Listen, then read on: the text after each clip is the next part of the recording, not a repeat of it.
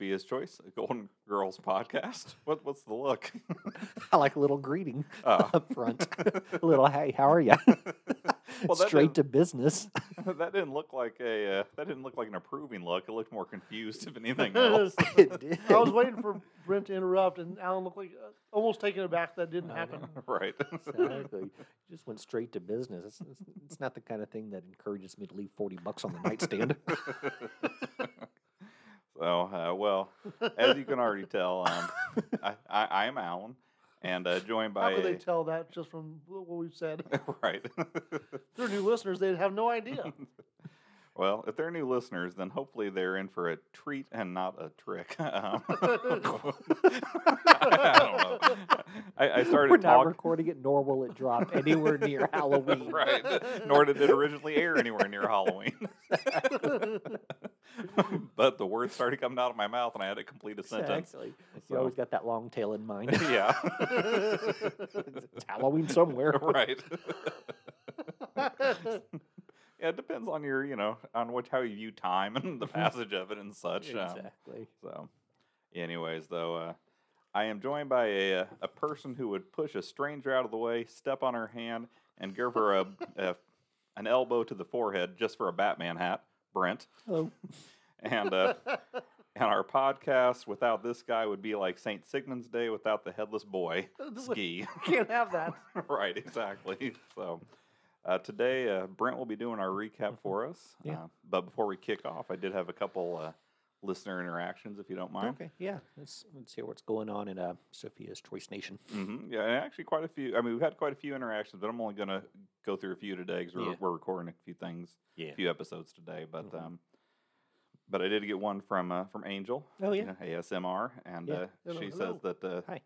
They're a bit behind because her uh, her husband, Mhm. uh, who is her editor, is in school too um, and trying to work. And I, I said, Okay. you know, we totally understand Yeah. how that is. Absolutely. But she did make a video for you, actually. Brent. Really? For Mhm. me? What? Yeah. Nice. Yeah, specifically, she uh, you had mentioned in a podcast about crumpling uh, Mhm. wrapping paper, I think. Yeah. think. so she made a video of her crumpling some wrapping paper for her Nice. cat. So yeah, you might check out Angel ASMR channel um, Will do. if you would like to hear that. Okay. She also sent us a voice message, but maybe we'll save that for uh, Yeah. for the next episode. Cool. Indeed. I'd love to Um, hear it. Let's see here. We had a like I said, there's several things, but I'm just going to hit on a couple today. Um, we got a message from a, a new listener, uh, Oh, yeah. or at least someone who's a new.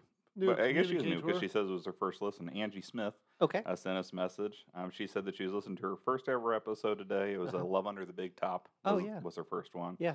And she was cracking up at work today. So thanks for the laugh Nice. and the uh, the Medicare. Um, so, uh, we uh, she asked if we were going to be going to Golden Con in Chicago uh, next Mhm. month with with. At this point, it's probably already passed by the time this is hitting, but it's Mhm. in April. gotcha. Um, and I said that uh, I didn't know we had talked about trying to go. Mhm. I, I don't think because of various uh, circumstances in our lives that that's going to happen, unfortunately, Yeah. or will have had happened by Yeah. the time you're listening to this. But her and her daughter were going apparently, and, uh, oh, very fun. got the VIP tickets and whatnot. Very So Oh, nice. man. Hopefully she uh, reports back as to how much of a good time she had. yeah, I did think it was great. The name of the VIP tickets are the uh, Butter Queen tickets. Oh, nice. yeah, oh, that was fantastic. So, very Nice. creative. but yeah. Um, What do you know? What the other levels are? No, I didn't. I, I did. I did look at it, but I don't recall now because it's been a couple weeks since we've gotten this message from her. Um, Gotcha. So I'd like to think um, you get the cocoa package, but it only gets you into the first day, and then you're gone. right. Um, she. that was a good one. Thank you. and so topical. Yes. um, she had sent us another message. Uh, Saying that she had never thought about Rose potentially being a better match for Ken than Dorothy, Uh-huh. and uh, it was a good observation by you. Thank you. Uh, Brent, that is. Yes. I'm pointing to Brent Yeah. here. Um, Thank you. and I said that, yeah, Brent is the uh, human version of Match.com. So if she or someone else uh, needs help choosing a significant other, you'd be happy to help out. Um, and the funny thing is, is, I guess I put Match.com in my response, Yeah. but then it also put an ad for Match.com Yeah. on my response, which we got no Hashtag. remuneration. You don't seem to be a fan of Match.com. I'd been angling for a farmers only Ah. sponsorship, and you, you may have just just Sunk it. ruined Oh, that. Yeah. no. Do you think we have a lot of farmers listening? I mean, I guess you got to listen to something while you're out there plowing the fields. I think we have just as many farmers as we do everything else. Like I think we have like one person for each occupation. And that's Right. It. We've got one farmer, one VP of finance, Yeah. one ASMR person. well, you know, it's like I said, all the people that have requested stickers, which, by the way, anybody who wants one can Yeah. still request, Yeah. they've all been from a different state. Yeah. Um, so I think that's kind of interesting that Yeah. even the people who are more, you know, dedicated regular Mhm. listeners Yeah. are all scattered throughout. So it, it stands to reason they are also scattered throughout the industries Yeah. as well. Yeah. so, so, well, I- Statistically speaking. yeah. And to our one neuroscientist, yeah. we may need to look you up in, in years to come. I would have to assume that's probably the doctor who treated me for my uh, traumatic brain injury back in the car accident. Exactly. It keeps him from having to do a follow up Yeah. appointment with you. Like, and well, he just sends me a bill for 40 bucks every episode he listens to. been listening for your speech, see Yeah. if there's any like uh, you know slurs or. yeah. But no, thank you. I appreciate you appreciating my insight. And there was one other one I'll mention today. Uh, this Yeah. is from Stacy. Oh, Um, yeah. Hey, Stacy. And she said uh, this podcast was substantially better than the episode itself, and Mm-hmm. that she's never been one of it's never been one of her favorites. That was again the Love Under the Big Top. Okay. Yeah. Um, it's just a waste of Dick Van Dyke. I, I'll agree with that, but I don't think it was a bad episode. No, and I did say that you would probably disagree with that sentiment just because you didn't hate that particular episode of the Golden Girls. Yeah. Um, and then I also said you would probably say that maybe, brother, can you spare a jacket that our episode would be better than that? But almost any other episode, you wouldn't give us the nod. yeah. Yeah. So, yeah. There are very few times where I think we are better than the source material. right. and rightfully so. exactly.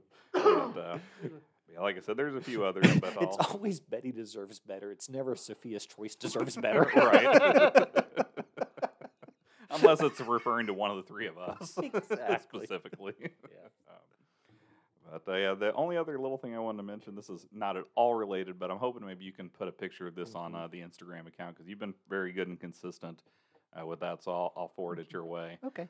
But over the weekend, my uh, sister-in-law had Yeah. a, a first birthday party for her son Okay, at a yeah. Chuck E. Cheese. Yeah. And she had it up on the north side of Indianapolis, Oh, yeah. which It's a fancy Chuck E. Cheese. uh, you think, uh, but, um, but it, was uh, the the pizza was a lot better than I remembered it being. Mhm. But they use a special pan there. oh, do they? Yeah. Well, they don't use a special broom or mop because No. the floors Oh, look like they had never been touched. Um, at least not the entire day. Did not live up to the north side expectation. Right. And the uh, the Chuck E. Cheese there looked so disinterested Uh-huh. in dealing with the Yeah. children. Like Um, dirty and like over the side smoking a cigarette Yeah. saying, "Go away, kid. Right. but the pizza was good, and the kids all, all had a good time Yeah, that were yeah. there. Here's Um, some tokens." Yeah. Well, they don't use tokens anymore. It's the card system, like Yeah. like places use now, like your Dave and Buster's and Mhm. whatnot. Did you, uh, did you spy the salad bar? Uh, I did look at the salad bar, but I wasn't going to go by. it. yeah. I mean, Listen, I'm pretty comfortable, vaxxed, and all that kind of stuff, but I'm still Uh-huh. really reluctant to Uh-huh. to hit up a, a buffet type of Yeah. a place. So, um, and salad bar would fall into that kind of a category, yeah. So we're in 2022. right? So I'm trying to think. So I guess it was March of 2021. Okay, about a year ago. Yeah. Um, and like things were still like you know bad, Right, yeah. you know, and I was in Topeka, Kansas for work, and all of their Golden Corrals were open. Ah, And all of their parking lots were full. I was like, hard to believe that they're suffering worse than all of their neighboring states. right. So what'd you get while you were there? um, that's pretty great. Uh, Yeah. But but those things aside, the, Yeah. the Chuck E. Cheese and its you know Mhm. lack of uh, a sanitary floor Yeah, yeah. aside, Um, the thing that was great about it is literally right across the parking lot. And I took a picture from you. You can have both. I actually have both Oh, pictures. it's like the uh, the nudie store. Yeah, exactly. they have like an erotica store that literally, like, you can see one door from the other door easily. Yeah. and I It thought, seems ill placed. yeah. So I took a picture of that so that I thought Brent could put that on uh, maybe on our Instagram. Okay. I'll try to remember to put it on Twitter or something, but I'm not Yeah. nearly as consistent as Brent. Yeah. But it does show Chuck E. Cheese there in the foreground with the uh, with the nudie store there in the Yeah. background. Uh, you have to zoom in a bit, but I've been doing better on posting stuff on the Insta. yeah, I, I've noticed that. You've I have not putting things- improved. you not approved what? He I said not. I have not improved. Yeah. Oh. Yeah, Ski has never posted or contributed to anything in the online other than his picture that he, you know, painted as part of Yeah, Brent's. yeah. And Uh, he, he sent me a picture of his loin Oh, that's true. and his dinner. right. Only one of them made it online. right.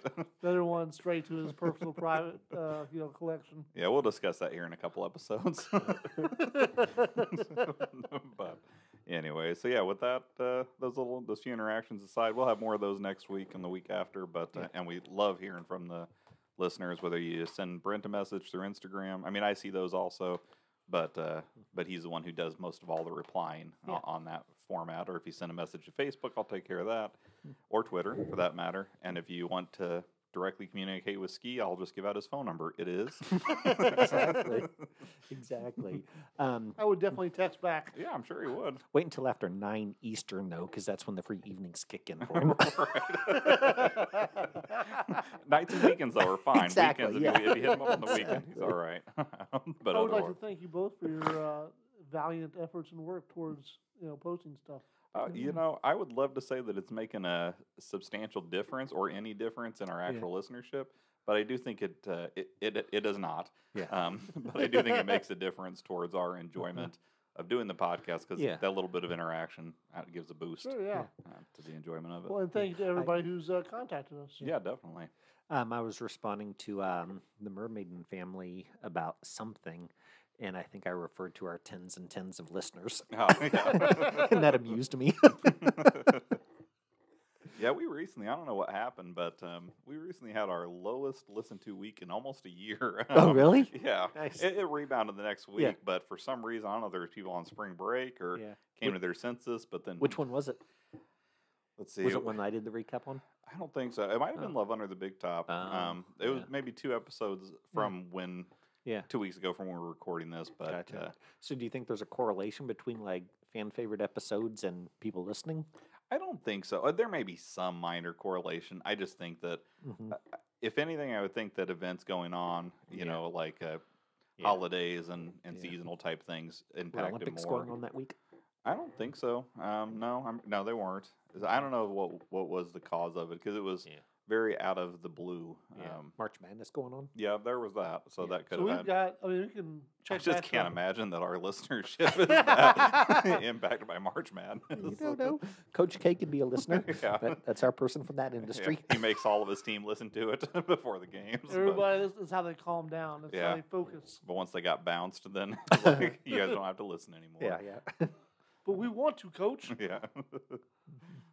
Anyways, but uh, yeah, that's everything I have to add today. Um, Cool. At least on the front end. Hope, hope, You got a few things to add to the back. well, I hope that I at least contribute. I don't want to be like, all right, I'll Yeah. see you guys when I say say end. golden. now, the the listenership type stuff, Mhm. we'll have that data throughout, right? We can access it anytime. Mhm, Yeah. I'll tell you, I'll make a commitment after we get to, we'll say, middle of uh, season seven. Okay. Right. I'll, I'll get that data from you, and then I'll compare it because Wikipedia every season Mhm. has the amount of uh, viewers Oh, okay. that uh, chime in. I'll make a little spreadsheet or something, compare, you know, see how they Yeah. line up. Sort of a dueling bar graph. Yeah, yeah. Gotcha. I'll, I'll be interested to see that, but it'll probably not be.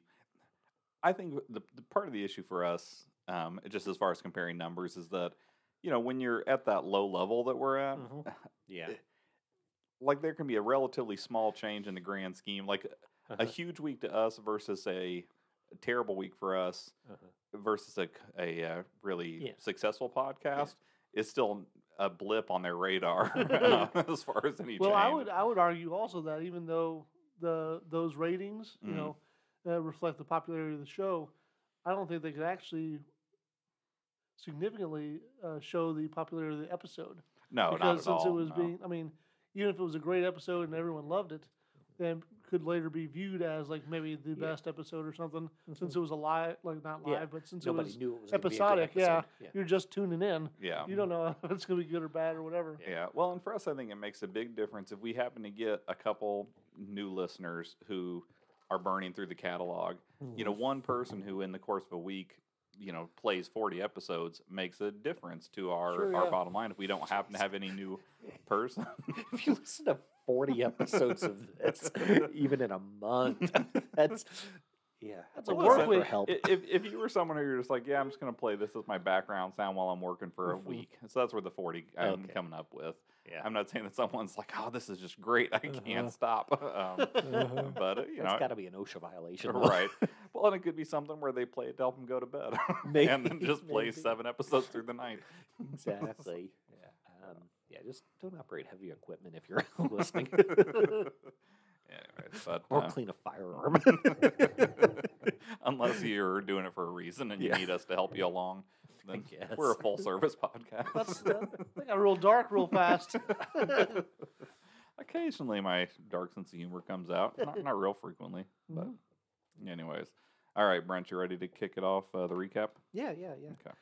All right, so season five, episode 12, Have Yourself a Very Little Christmas. Uh, no matter what else we say about this episode, I'd like to go on record and say that I absolutely love that title. I'm not sure why that's not a more common expression. It is a good title. Yeah, it is. I really was expecting, though, when I saw it, that it was going to have something to do with Rose's parents. Oh, exactly. Exactly. Tiny stockings hung on the Yeah. tree.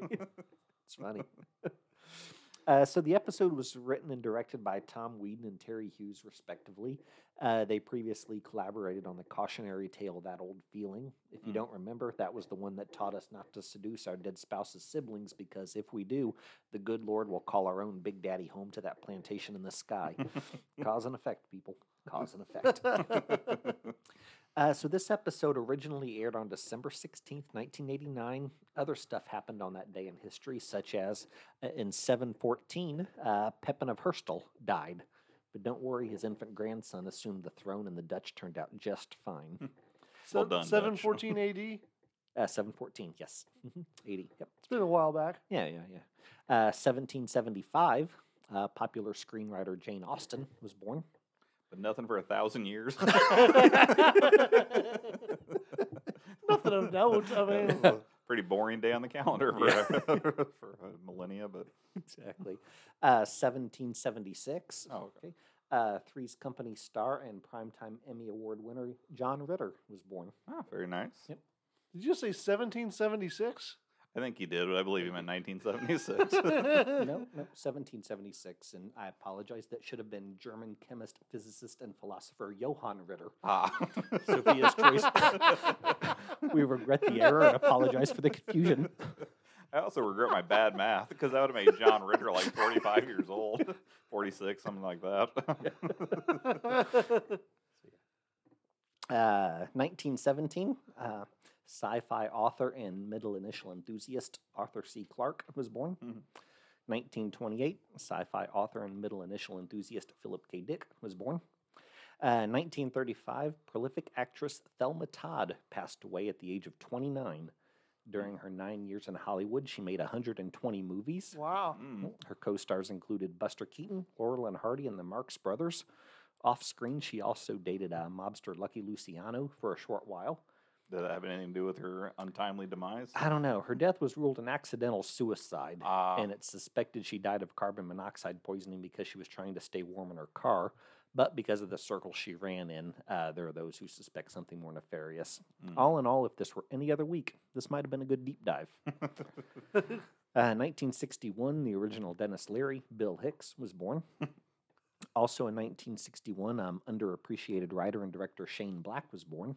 If you've not watched Kiss Kiss Bang Bang, you have my permission to turn off this podcast and get your house in order.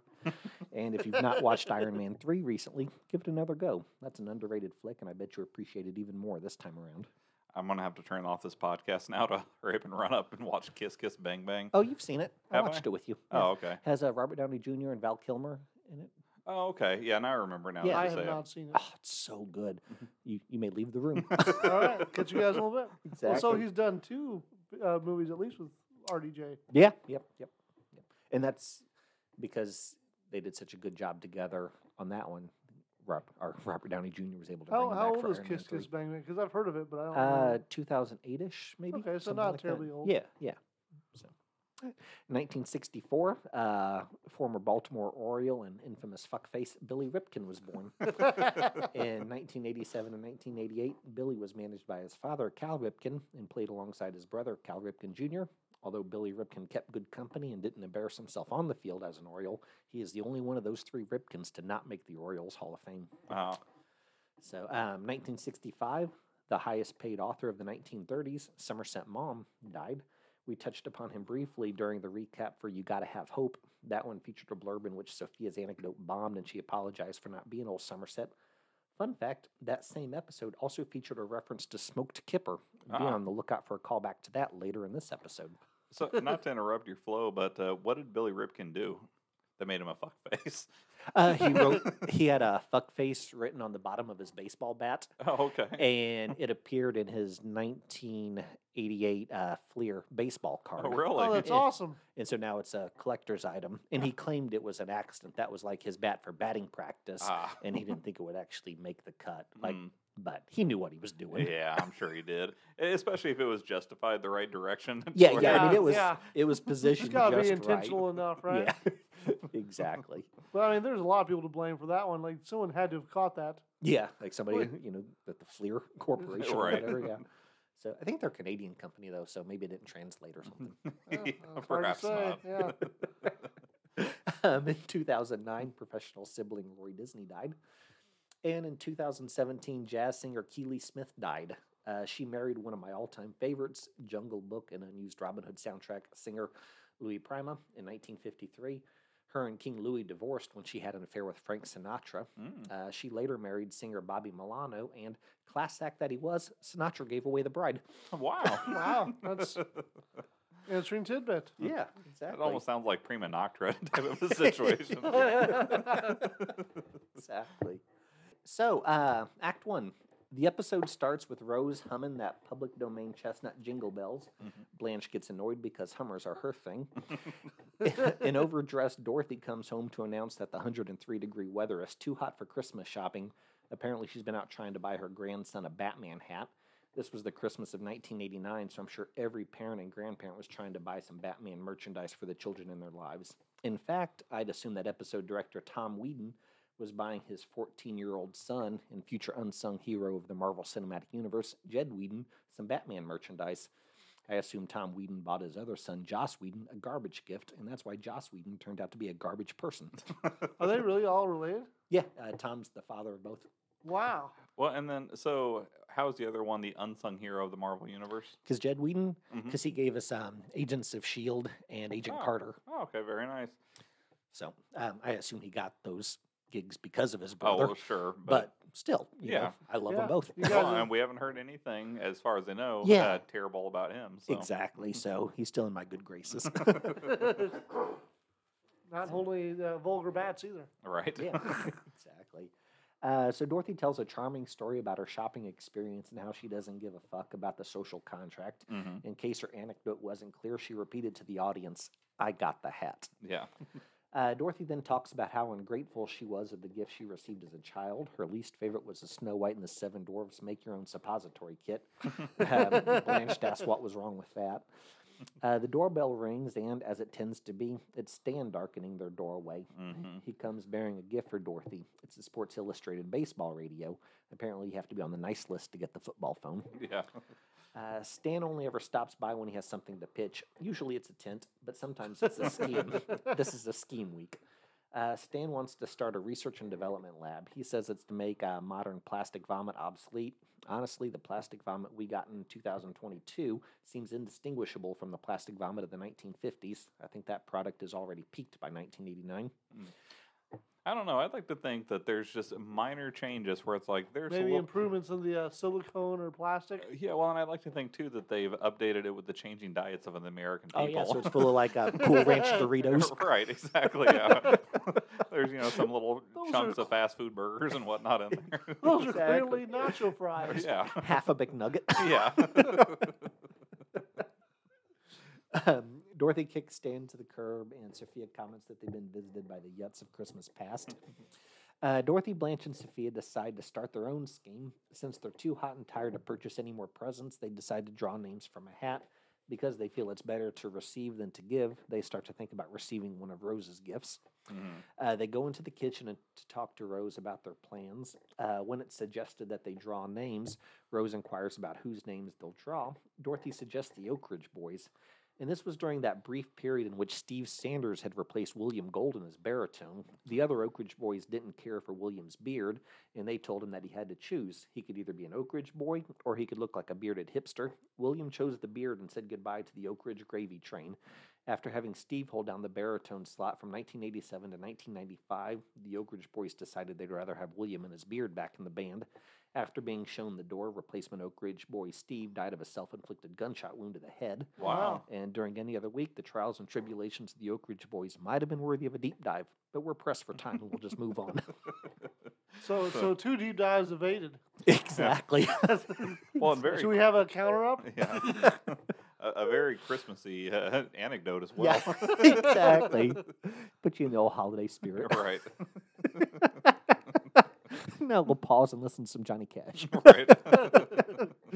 Delia's gone. One more round. Delia's gone. um, so back in the kitchen, Rose is upset because, in the true spirit of the season, she was looking forward to giving three gifts instead of just a single gift. Mm. She asks the others if they think about giving gifts at Christmas, and Dorothy responds that she thinks of the ice skaters at Mitsubishi Center. That joke has got some paranoid racism baked into it. The Mitsubishi Group never renamed the GE building nor any of the other Rockefeller Plaza properties upon their purchase in 1989, but apparently garbage person Joss Whedon's dad thought they were gonna. well, maybe we know where Joss Whedon got some of his garbage personality from. exactly. Uh, so Dorothy and Sophia start to reminisce about Christmas Eve Mass. At least they have those memories. All of Phil's memories of Mass have been repressed, you know, because of the molestation. Oh, Uh, Sophia, take. I love it because Alan always shakes his head when I go to that well. There's so it, that's a really problematic joke. so I, I, I definitely feel uh, wholeheartedly um, that my I definitely feel that my uh, head shake was wholeheartedly deserved. Um, Sophia takes a moment to praise the Latin language the church used for Mass in her day. Modern Mass is a hodgepodge of non Italian languages. That's about as subtle as Sophia's racism ever gets. Mm. Uh, Rose starts to tell the Goldens that she's okay not giving as many gifts this year since she's giving her time to feed the poors. She's partway through that announcement when we must deal with one of Blanche's insults. Blanche has a lot of nerve saying Rose sweats when she thinks. We've seen Blanche start to sweat when she thinks of a young Ham Lushbaugh. That's true. yeah, yeah. So uh, they and foam at the mouth a bit. exactly, exactly. Uh, they take turns drawing names. Uh, Blanche is buying for Dorothy. Dorothy is buying for Sophia. Sophia is buying for Rose, and Rose is buying for Blanche. Blanche is upset because she has to receive a rose gift. Dorothy and Sophia are happy that they don't have to receive a rose gift. And Rose is happiest of all because she gets to give a gift. And that's why we tend to be hashtag Team Rose most weeks. yeah, she almost got to buy for herself, but she said it was really hard to buy for her. Yeah, yeah that's a good line. Yeah, well, going back to your racist line that you mentioned from Sophia, Yeah. um, I- I thought it was still a, a relatively funny lie. It was a funny because it, it showed the ignorance of it, Mhm. um, but saying that if you ask me, they should go back to Latin, the language Jesus spoke. Yeah, exactly. which. I thought was a, a funny Well, they line. say he spoke Hebrew, but I think it, it was actually Aramaic. Oh, probably, um, but I don't know. Yeah. Uh, but anyways, Maybe one uh, of the same. I don't know. well, Yeah. but Maybe the viewing audience at the time wouldn't have caught the reference. Possibly. Yeah.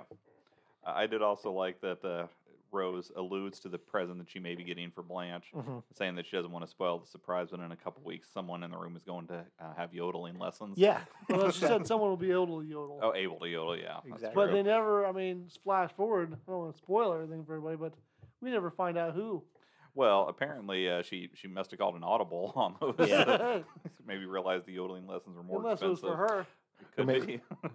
Or maybe she realized that Blanche's throat's as loose as it's going to get. right. so yodeling lessons aren't going to help. right. Well, she Perhaps probably heard her from the bedroom plenty. so, Exactly. so, so we cut to the Goldens opening presents. Uh, Sophia gets floss. Phil gets some Victoria's Secret. Uh, Rose gets a snow globe, and Blanche gets a blouse. It's brought up that Rose was told to get Blanche something crotchless, Yeah. and it reminds me that all of the gifts my co-hosts have given me over the years have also been crotchless. Now, before you flood the comment section with a reminder about the Golden Girl pajama pants, let me just point out that those became crotchless within eight minutes of me getting home. hey, listen, uh, your wife just can't help herself, Brent. she Cannot. You know, I gotta say, every one of my shirts I've ever owned has been crotchless.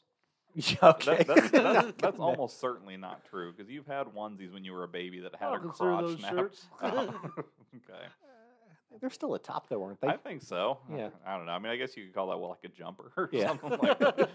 so, I mean, because there are adult onesies, like you could buy, like, Mhm. uh, and they have a crotch. yeah, but I don't consider that a shirt either. I don't know. I think it's just a shirt with a long tail that you Yeah. happen to And snap legs. around by your crotch. Oh, Agree to disagree. okay. Uh, so Rose took some time away from volunteering to make cookies for the other Goldens. Uh, she couldn't find the Christmas cookie cutters, so she used the Fourth of July ones. Sophia asked about Bush's thoughts on eating the flag, and Yeah. the live studio audience I whips it up like she's Chandler Bing asking if she could be anymore, whatever.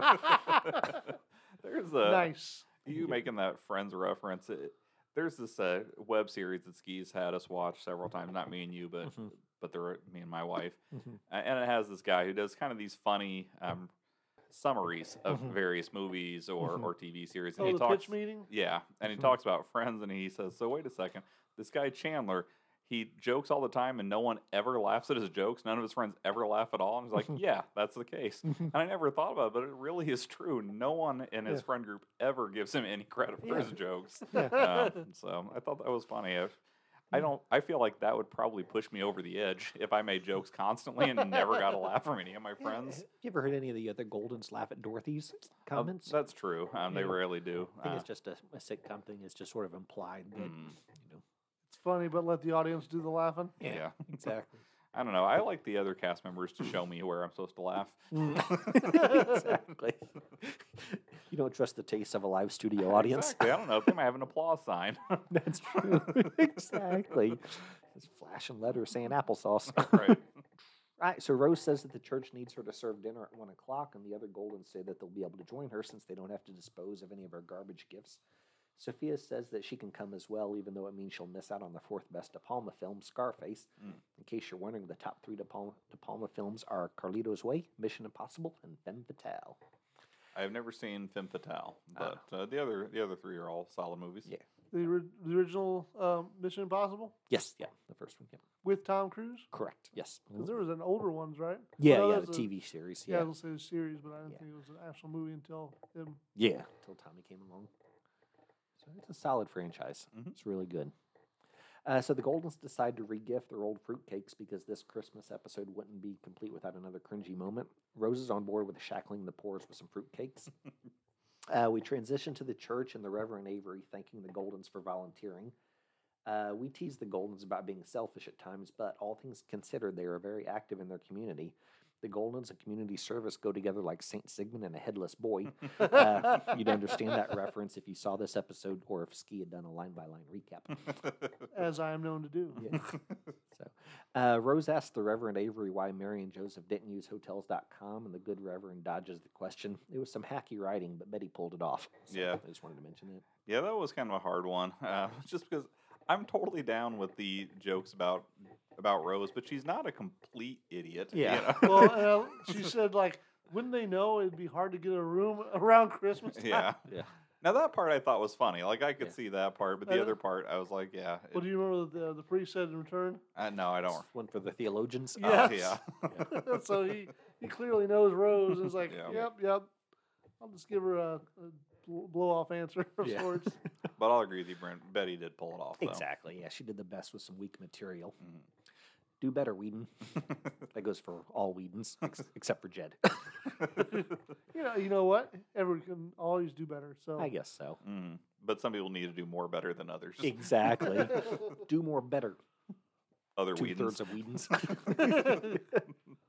so then we find out that the church is serving turkey for Christmas. Uh, personally, like a young Blanche, I'm a ham man. Mm. Uh, but if I were having Christmas dinner with the Petrillos, I'd be in the minority. Per Sophia, they serve deals.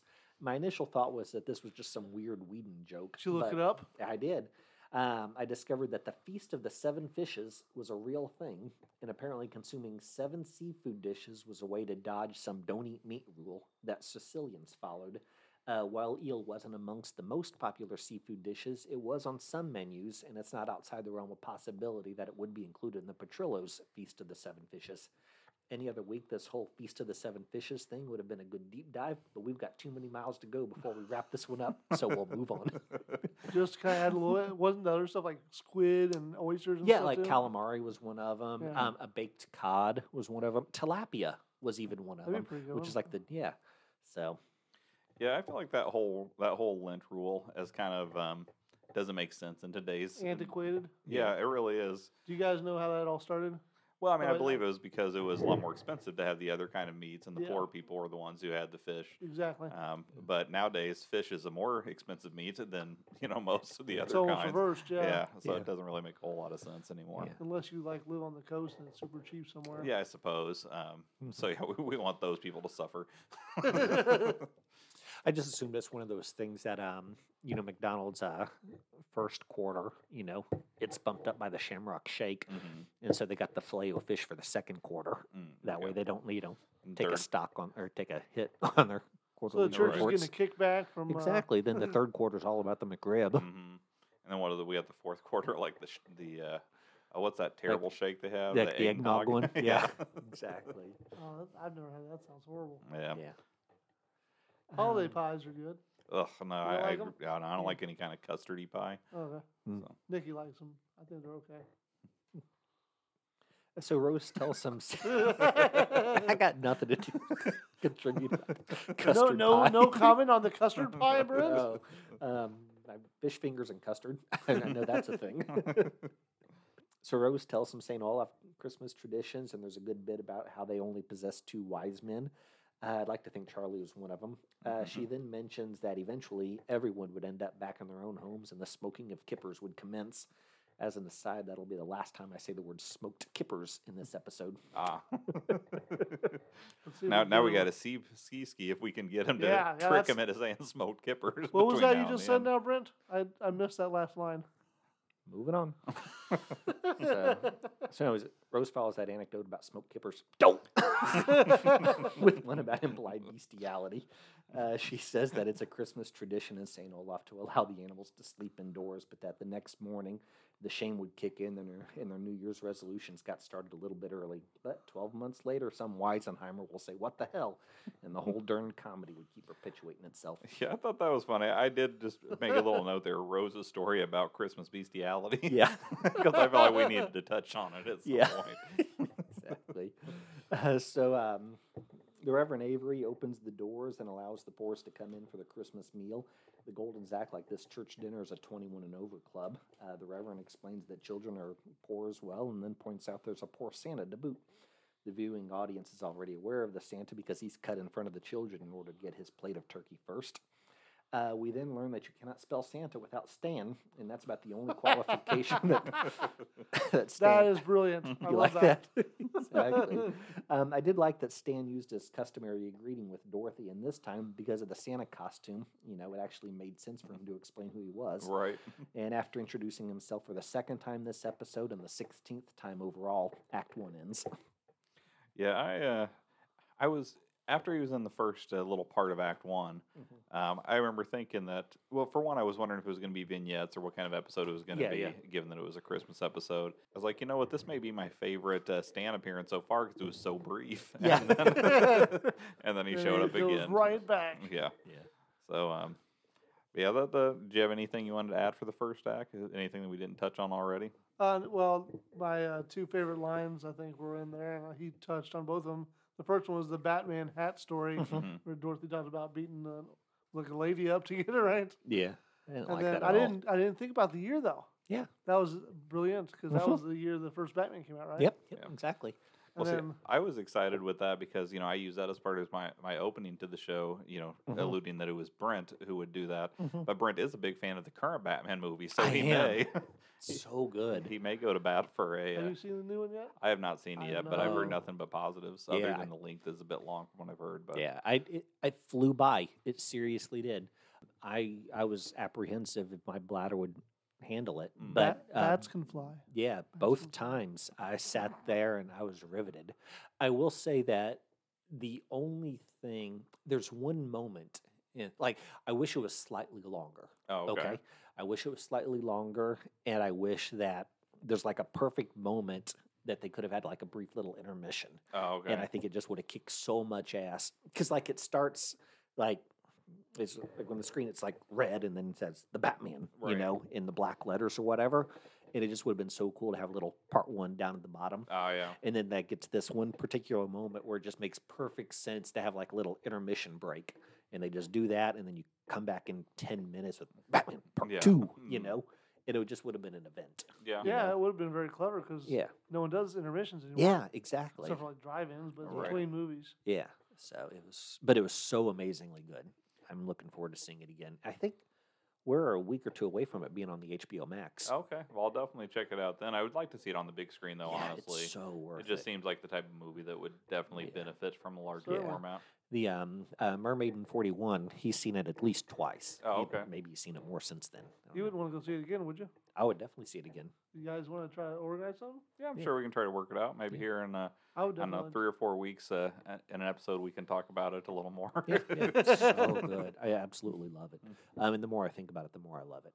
It's so good. Wow. Well, this is unrelated to Batman, but it is related to that story. Yeah. Um, the you know the woman, Dorothy describing herself, you know, going all out to get the hat. Mhm. One of my favorite Black Friday memories. I, I used to, my sister and I used to go out for Black Friday. She's 12 years younger than I am, but it was like a little bonding type thing we did. Um, she was probably around 16, 17 when we started doing it, and Mhm. it would have been right around the Sounds time that my kids were born. Yeah. Um, and so that's when it made sense to try Yeah. to go out and get the deals on toys and whatnot Correct. and I went into Best Buy, and it was the first year that uh, DVD players Mm. had had a serious, you know, discount on Black Friday. I think they had like fifty dollar or hundred dollar DVD players, something Mhm. like that. Probably 100 Mhm. at the time, but they were normally like a 150 200 dollar Yeah. item still then. Okay. And there was one left on this pallet that was sitting there, and two women coming from opposite directions towards it. And one woman literally body checked the other one, Uh-huh. like shoulder hit her to the floor, Uh-huh. grabbed up the DVD player, and took off the other direction. Yeah. And Wow. yeah, I Mhm. was uh, impressed, mildly uh, startled, Yeah, but at the time too. Mhm. And nowadays, now in my older, more mild days, I would probably be mildly horrified by Yeah. it. But at the time, I was more amused than anything Yeah, else. yeah. so, Mhm. the woman wasn't wasn't hurt, was injured. she? No, Yeah. she, she didn't appear to be injured. She was pissed off, but not hurt.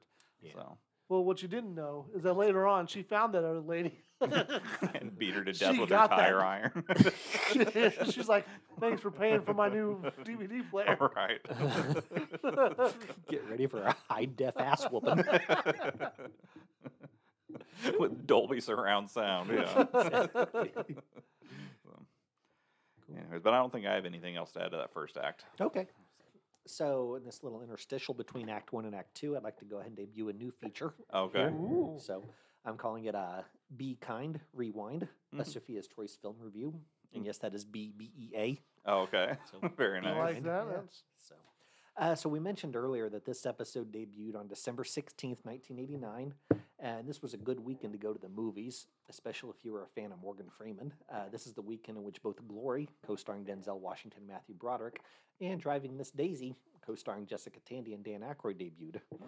Now, those are both fine, fine films, and I can see why they have the appeal that they do, but neither of them is the best nor the most Golden Girl centric film to drop that weekend.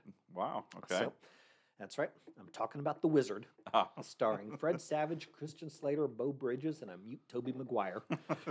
now, before you get upset that I included a mute Tobey Maguire, but not any Golden Girls alumni, I'll go ahead and let you know that The Wizard also starred Beth Grant, who showed up eight episodes ago as the secretary to Enrique Mas in the Rose Fights Back episode.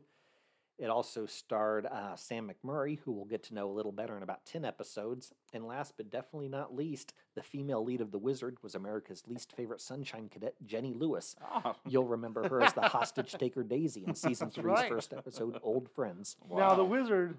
I'm sure you'll probably go more into. Is that the video game Yeah, movie? yeah.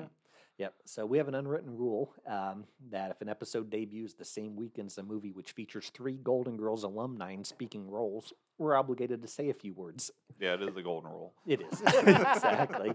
Uh, so 1990, 1989's The Wizard is what you get when 1988's Rain Man makes over $350 million at the box office, but doesn't make that much of that money off of tweens.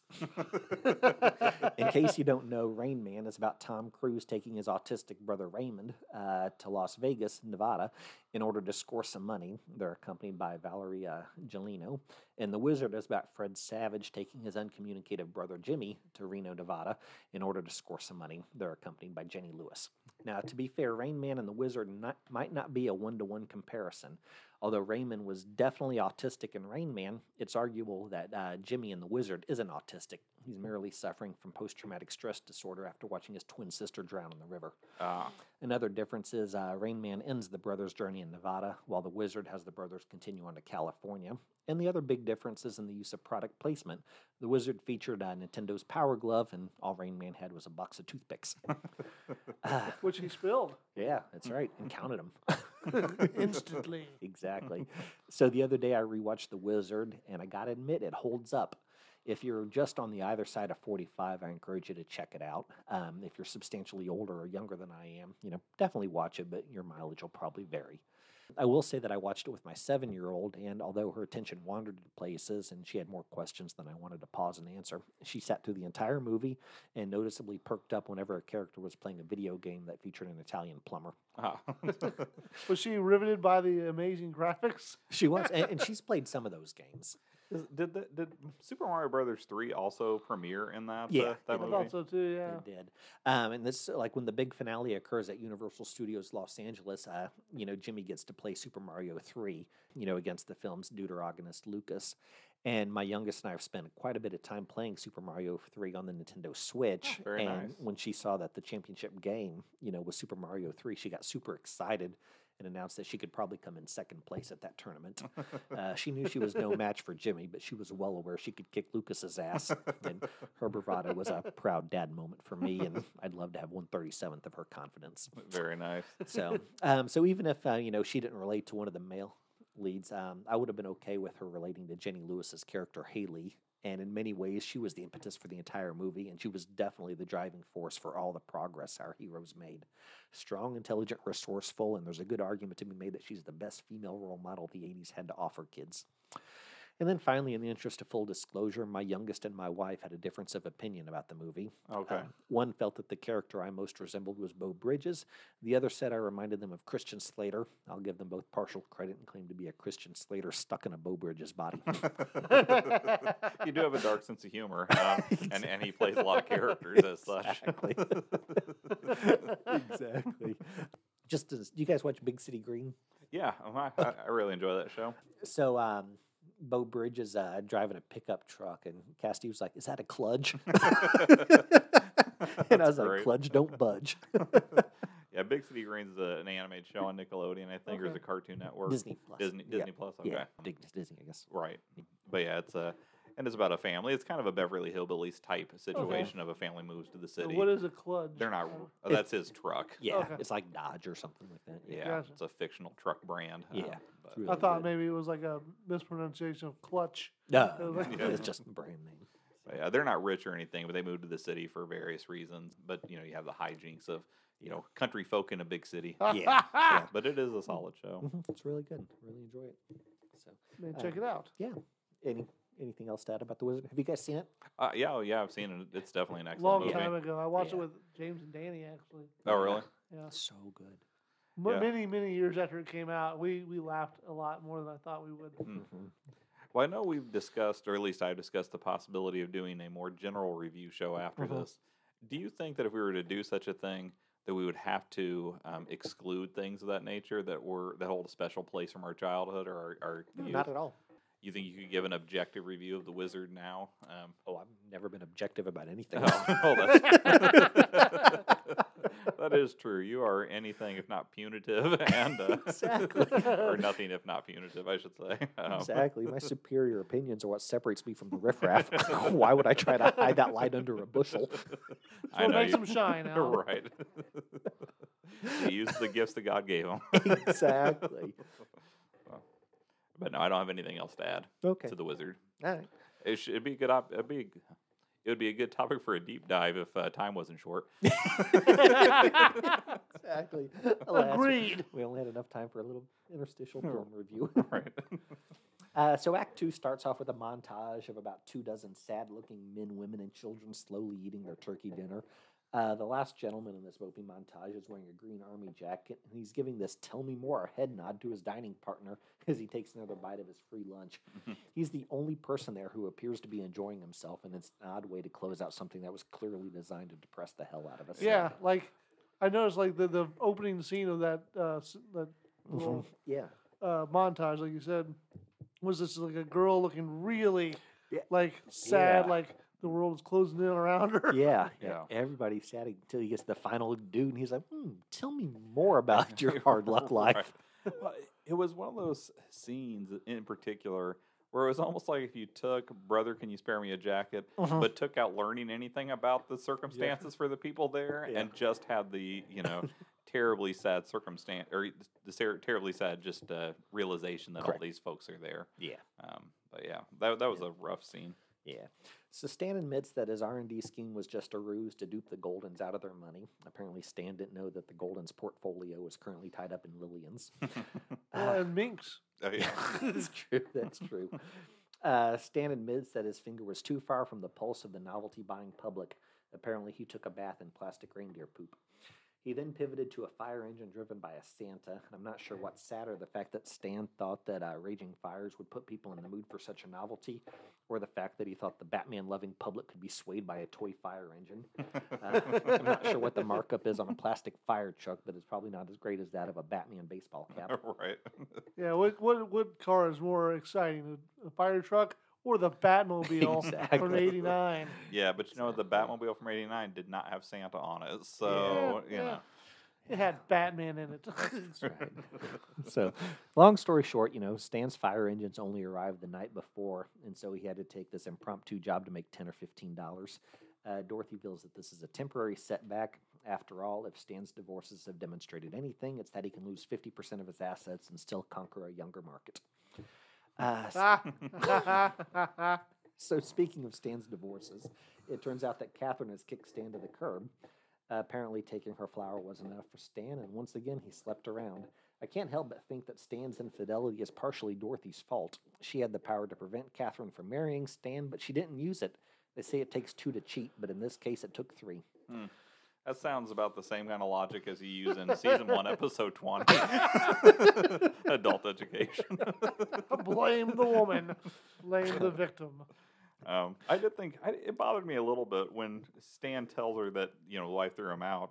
Um, she says, uh, Your wife threw you out. I had no idea she was that bright. Yeah. But she seemed to, you know, Yeah. like her when they met each other. Yeah, yeah, the one before that, she, Yeah. the flight attendant one, yeah, she was dumb. Right. But yeah, it seemed a little unfair to Agreed. the current wife. Agreed.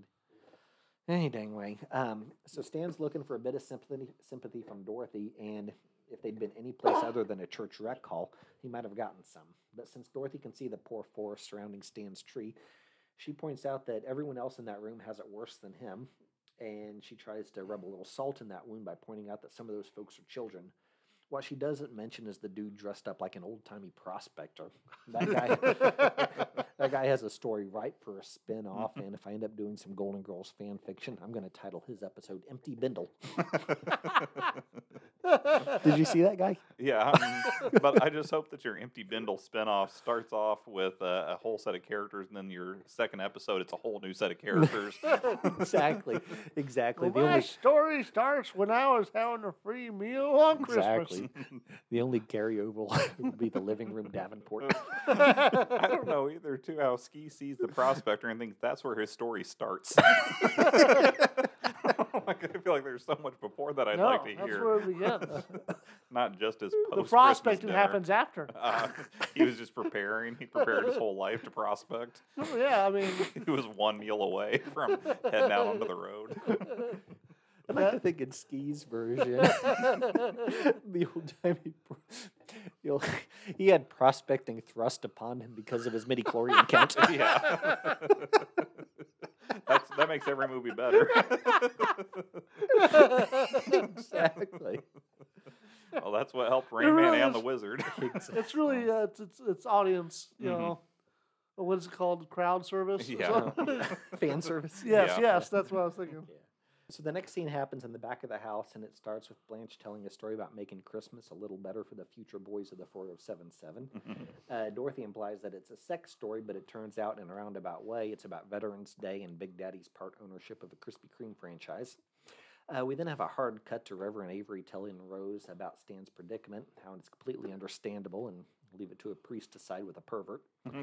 Uh, but seriously, the Reverend Avery does a good job explaining to Rose that she'd be surprised uh, by how many uh, people are only two or three paychecks away from being on the street. Community resources are routinely being provided to the suddenly poor because when you're knocked down like that, it's hard to bounce back. Reverend Avery explains that affordable housing has gone away, rent prices are increasing, and the minimum wage isn't keeping pace with inflation. So glad things have changed so much. you know, Reverend Avery says it's unfair, and that bastard Reagan overlooked all of it when he addressed the nation in his recently delivered farewell address. Mm. And it's a fantastic monologue, and it comes from a place of truth.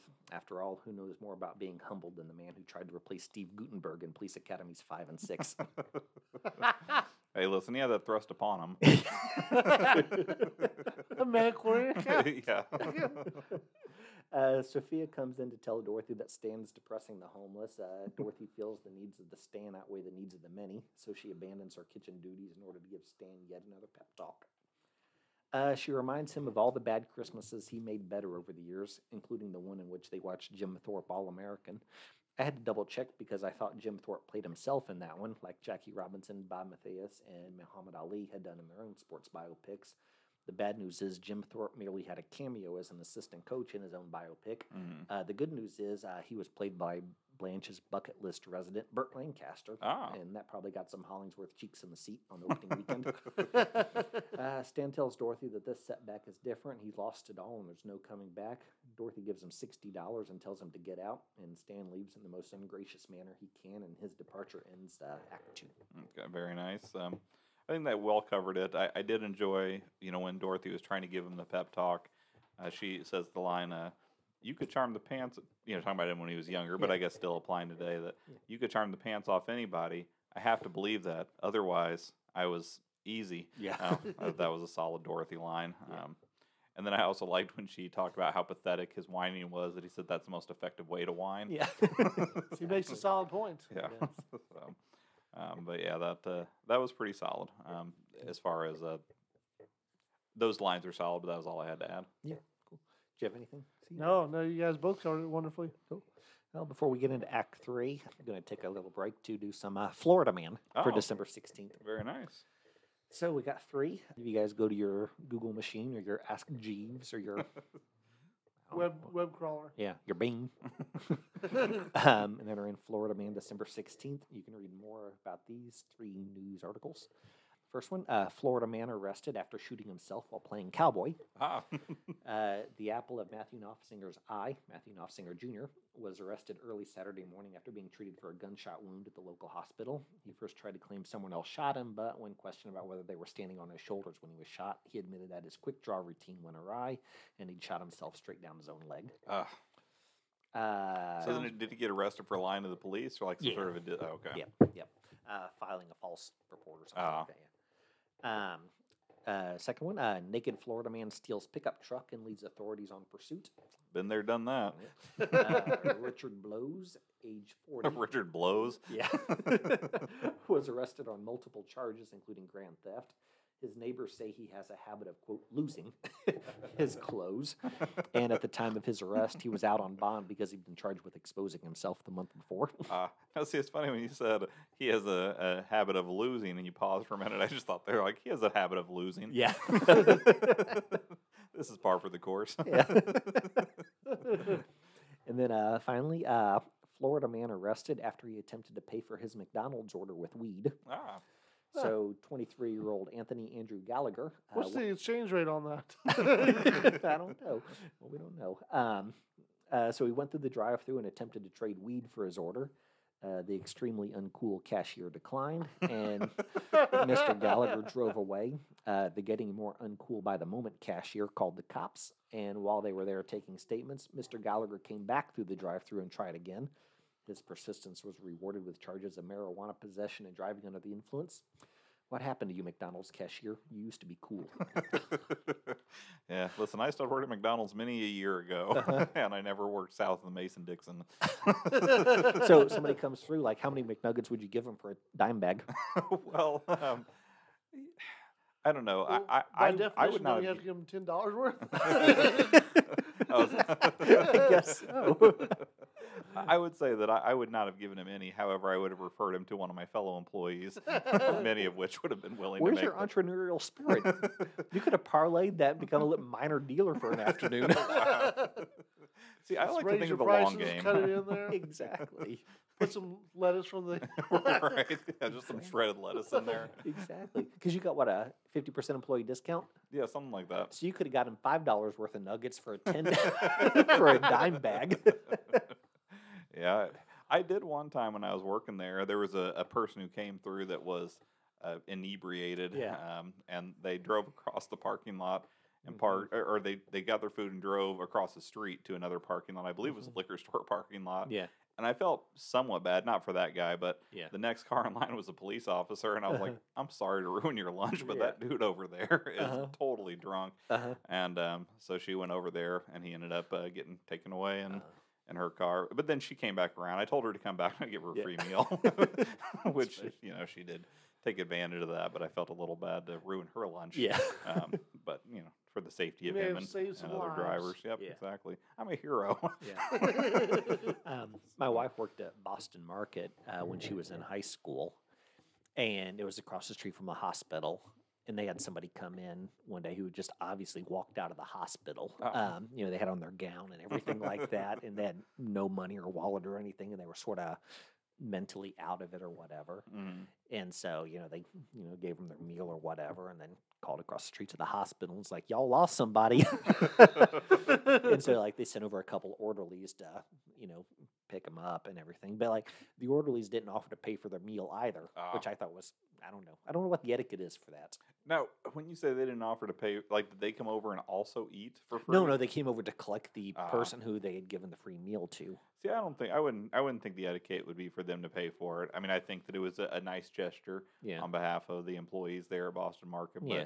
I wouldn't expect the orderlies to, to have to pay for it and then file an expense report with the hospital. Take some money out of petty cash. yeah, so, So- uh, I figure just knowing your wife that she would have that she would have roughly tossed him out on his ass onto the street. Been like no money, no pants, no service, old man. Exactly. I will say, did I, did I tell you how I discovered she worked at Boston Market? I don't think so. Um, so like we'd gotten a rotisserie chicken um, Hear one that? night He said dinner. weed. Still talking about drugs. Um, It's always on the mind. uh, we had um, acquired a rotisserie chicken for dinner, and I took it home and I, um, I put it on the counter, and I was like, "Hey, can you uh, you know slice that for me?" And she's like, "Yeah." Because I was doing something with side dishes or whatever, and she took it out and put it on the cutting board and grabbed the knife out of the block, and she quartered that bird Wow. in like eight seconds. And I was like, what the fuck?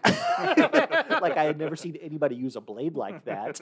In the fact that she just, like, quartered that bird. It was the most impressive and scary thing I'd ever seen in my life. Keeps you in check now, right? Exactly. It really does. And then she explained she'd used to work at Boston Ah. Market. It's like, well, that makes sense. That's why you know your way around a blade. but it doesn't change that her ability is still. oh, yeah, absolutely. Absolutely.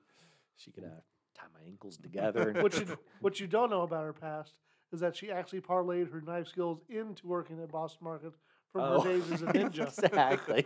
exactly. She's like, well, it says on your resume you've got ninja experience. Did you- Did you deal with knives? I did. Exactly. I, I should have clarified which came first, the chicken or the blade. yeah.